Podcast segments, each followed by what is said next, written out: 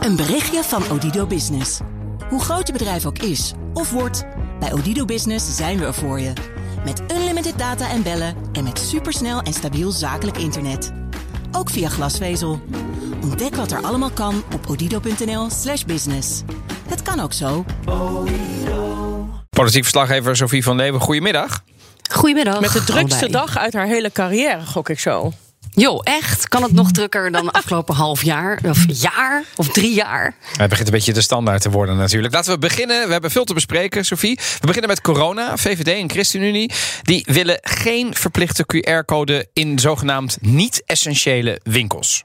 Ja, dat is toch wel eh, eh, een doorbraak vandaag eh, voor de mensen, voor de tegenstanders van de QR-code in de detailhandel.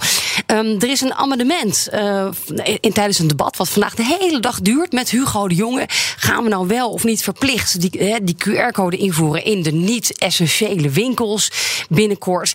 En ja, de ChristenUnie, we weten het, die zijn er helemaal niet blij mee. Maar nu ook de VVD zegt: Weet je wat, we gaan die wet aanpassen van Hugo de Jonge. En dan zeggen we: Nou, je kunt kiezen voor een QR-code als ondernemer. Of je kunt kiezen voor anderhalve meter afstand. Hè, looproutes in je winkel, et cetera. Ja, precies. Nou, dat is toch wel een beweging ehm, en een afzwakking van die wet van de jongen. En ook het CDA, weer het CDA, gisteren ging het ook al daarover. Ja, die sluit zich daar wel een beetje bij aan. Opnieuw, Jobe van den Berg, net in een debatje met de SP. Ze twijfelt over 2G, maar ze twijfelt ook van ja, die detailhandel, moet je die niet gewoon gaan sparen? Maar dan zegt het, het CDA dus nu: wij willen überhaupt geen coronatoegangsbewijzen voor de detailhandel. Wij vinden dat, dat de minister eh, daar dan wel zeggen... als wij een ministeriële regeling krijgen die dat voorstellen... nou, dan, dan, moet, dan moet de nood wel zo hoog aan de man zijn... willen we daarmee eh, akkoord gaan. Dus voor ons is het uitgangspunt inderdaad... dat voor de detailhandel heeft vorig jaar volgens mij laten zien... dat het ook goed op een andere manier kan. Dus daar zal de minister ons echt moeten overtuigen...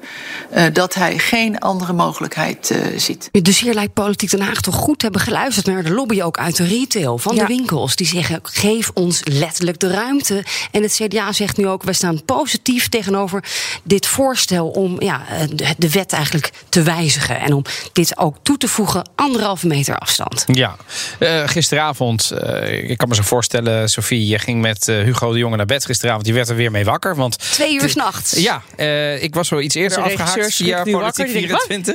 Maar Ik viel wel een paar keer in slaap. Ik viel wel een paar keer in slaap hoor. Dat was ook best wel op het laatst. Ik dacht: oké, het is net het is Ja. middernacht geweest. Hugo de Jonge, ik ben er klaar mee. Maar goed, hij staat er Maar goed. vandaag weer. En de Kamer staat Ja. er dus ook weer. Ehm, Ja. de- en er zijn wel wat ontwikkelingen. Ehm, gisteren geen meerderheid voor dat 2G-beleid. Nu die QR-code. Ehm, Ja. En ik kan me dan voorstellen, eh, los van wat je ervan vindt... uiteindelijk moet er natuurlijk wel iets gaan gebeuren. Want eh, vandaag was er ook weer een record aantal besmettingen. Dus uit de lengte, uit de breedte, wat zijn de alternatieven? Ja, nou, dat is dus het bijzondere van de situatie. Er is zoveel weerstand in het Haagse tegen strengere eh, eigenlijk uitsluiting ook van ongevaccineerden. Of ja, überhaupt een QR-code ook in een winkel waar je dan voor zou kunnen testen.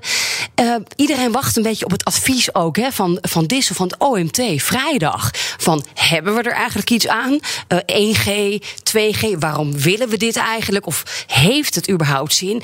Maar je hebt gelijk, eh, we hebben eigenlijk geen tijd te verliezen in Nederland. 20.000 besmettingen vandaag, meer nog.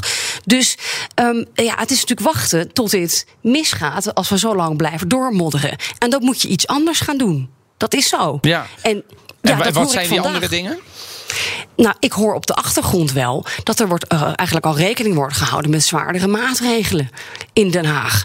Want op deze manier komen we er natuurlijk niet. En we zitten natuurlijk nu met een, een soort van lockdown, half tot acht uur horeca, tot 3 december.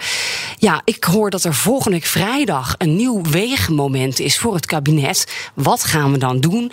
Ja, en het lijkt een beetje onvermijdelijk te zijn dat er dan toch, of ja, je hebt een verlenging of een verzwaring van de huidige, huidige maatregelen zit aan te komen. Dat is slecht nieuws, maar op deze manier gaat het hem waarschijnlijk niet worden. Nee, ik probeer eventjes weer bij te komen van dit nieuws. Alhoewel we het allemaal natuurlijk zagen aankomen. Want ja, als die besmettingen omhoog gaan en we gaan niet aan 2G, 1G, 3G, whatever. Ja, dan- jij zei dan- het al toen ze we- aankondigden deze maatregelen afgelopen eh, vrijdag. Deze maatregelen zijn voor de komende drie weken. Was volgens mij het eerste wat jij maandag zei. Nou, dan moet ik nog wel eens even zien. Dat zou zomaar eens weer een verlenging kunnen worden. Dit Hey, wordt voilà. een lange, lange winter. En ik denk dat eigenlijk iedereen het ook wel voelt. Hè? Dat ook in de, in de branches, dat iedereen ook eigenlijk niet gelooft dat het hierbij kan blijven. Hè? Dat we met Sinterklaas weer allemaal in de kroeg staan tot middernacht. En over die branche gesproken. eh, eh, Koninklijke Horeca die ging langs bij Grapperhaus eh, vandaag, Sophie. Om te vragen om soepelere regels. Dat gaat hem ook niet worden, hè? Ja, die waren ontzettend boos natuurlijk. En wij hebben het weer gedaan. Er was een gesprek eh, digitaal. We konden er niet bij zijn bij minister Grapperhaus. Ja, en daar hoor ik gewoon. Nee, er is geen ruimte nu om eh, tegen jullie te zeggen: Weet je wat, eh, om vijf voor, voor acht mag je naar binnen lopen. Hè, en dan gespreid over de avond heen een biertje drinken met z'n allen. Dat ziet het kabinet nu niet zitten.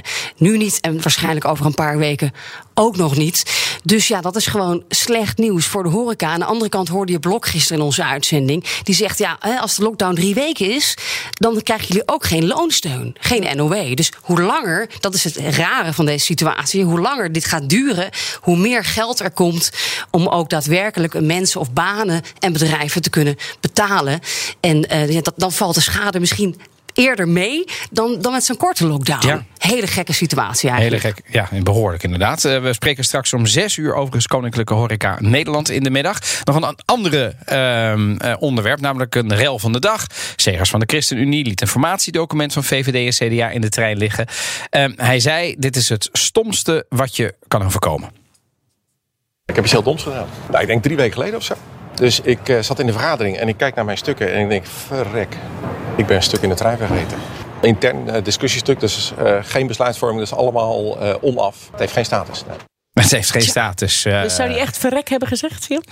Ja, het, ik dacht, ik dacht hij gaat iets ik anders zeggen. Ik las ook iets van met stampen met zijn hoofd op tafel of zoiets. Oh nou, ja.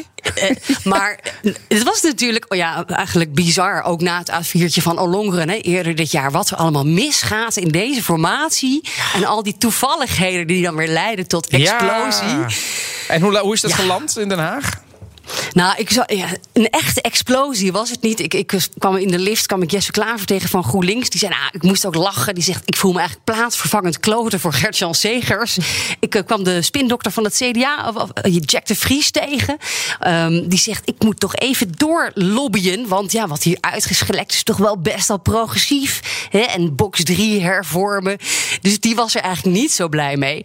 Um, er is ook meteen een debat aangevraagd door de oppositie. Um, die vinden dit ook allemaal veel te progressief aan de rechterflank natuurlijk. Dat was zojuist in de Tweede Kamer. Er, er lekken zaken uit in de media. Uh, we zien dat er stukken in de trein blijven liggen. Kan gebeuren natuurlijk. Er was ik natuurlijk kapot geschrokken wat erin stond over immigratie. Want dat betekent dat de VVD en het CDA nog meer immigratie willen. Je kan het uh, bijna niet geloven. De gelekte plannen waren ook nog ontzettend duur. Dus die moeten ergens uit betaald worden. Denk aan die nieuwe bestuurscultuur. Het wordt hoog tijd voor een debat. Dank u wel. Nou, het debat kwam er niet. Het werd geblokkeerd door de, eigenlijk de oude coalitiepartijen. Er komt geen debat over dit gelekte stuk. Um, we moeten maar rustig afwachten. De formatie, komende dagen, de Zwaluweberg. Of ze er met elkaar uit gaan komen. Dat is wat de partijen in de meerderheid willen. Ja, want die, die Zwaluweberg, uh, vandaag kon dat niet vanwege agenda-problemen. Uh, boze tongen beweren dan natuurlijk, ja, ja, ja, hè, dat gelekte stuk, die formatie. Dat wordt, dat wordt ontkend dat het daarover gaat. Ik heb ook zitten vissen van, ja jongens, jullie waren gewoon even met z'n allen in de boom... en konden niet, moesten crisis bestrijden. Maar ze zeggen, nee, echt agendatechnisch konden we niet naar de Zwaluweberg... maar morgen dan wel en overmorgen. Ja, precies. Dus en, en, en, en, en nog even de klokken gelijk proberen te zetten, Sophie. Waar koersen we op? Is het nog altijd een cadeautje onder de kerstboom, een nieuw kabinet? Nou, als je ziet wat hierin staat, die enorme beweging die toen al is gemaakt naar D66. En nou ja, de ChristenUnie kan daar ook wel wat mee. Geld voor klimaat, voor onderwijs, migratie, iets meer mensen misschien toelaten. Dat is natuurlijk wel heel goed nieuws voor het kabinet Rutte 4. Want dat betekent dat ze toch wel wat dichter bij elkaar uh, kunnen, kunnen zijn dan we dachten. Alleen het gaat natuurlijk om miljarden en precieze cijfers. Wie krijgt wat, welke cadeautjes. Dat is ingewikkeld. Ja. Ik kan je geen Sinterklaas beloven, jongens. Het is eerder geroepen.